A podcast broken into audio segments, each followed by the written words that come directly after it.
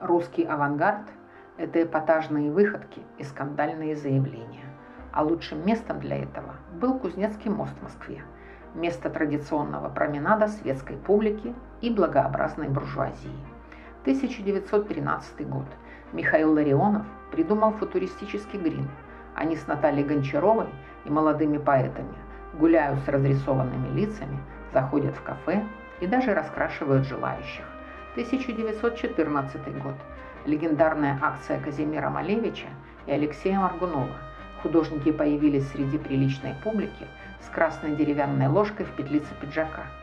Атрибут простого крестьянского быта на лацкане – противовес гвоздики Оскара Вальда и орхидеям эстетов. Как и желтая рубаха Маяковского, это была пощечина мещанскому вкусу. Вызов, отрицание традиций и символ очередного нового направления. Малевич назвал его алогизм, а красная ложка, как и нашивка черного квадрата на рукаве, в группе Уновис стала опознавательным атрибутом авангардистов. Face-art, флешмоб и перформанс столетней давности – на минуточку –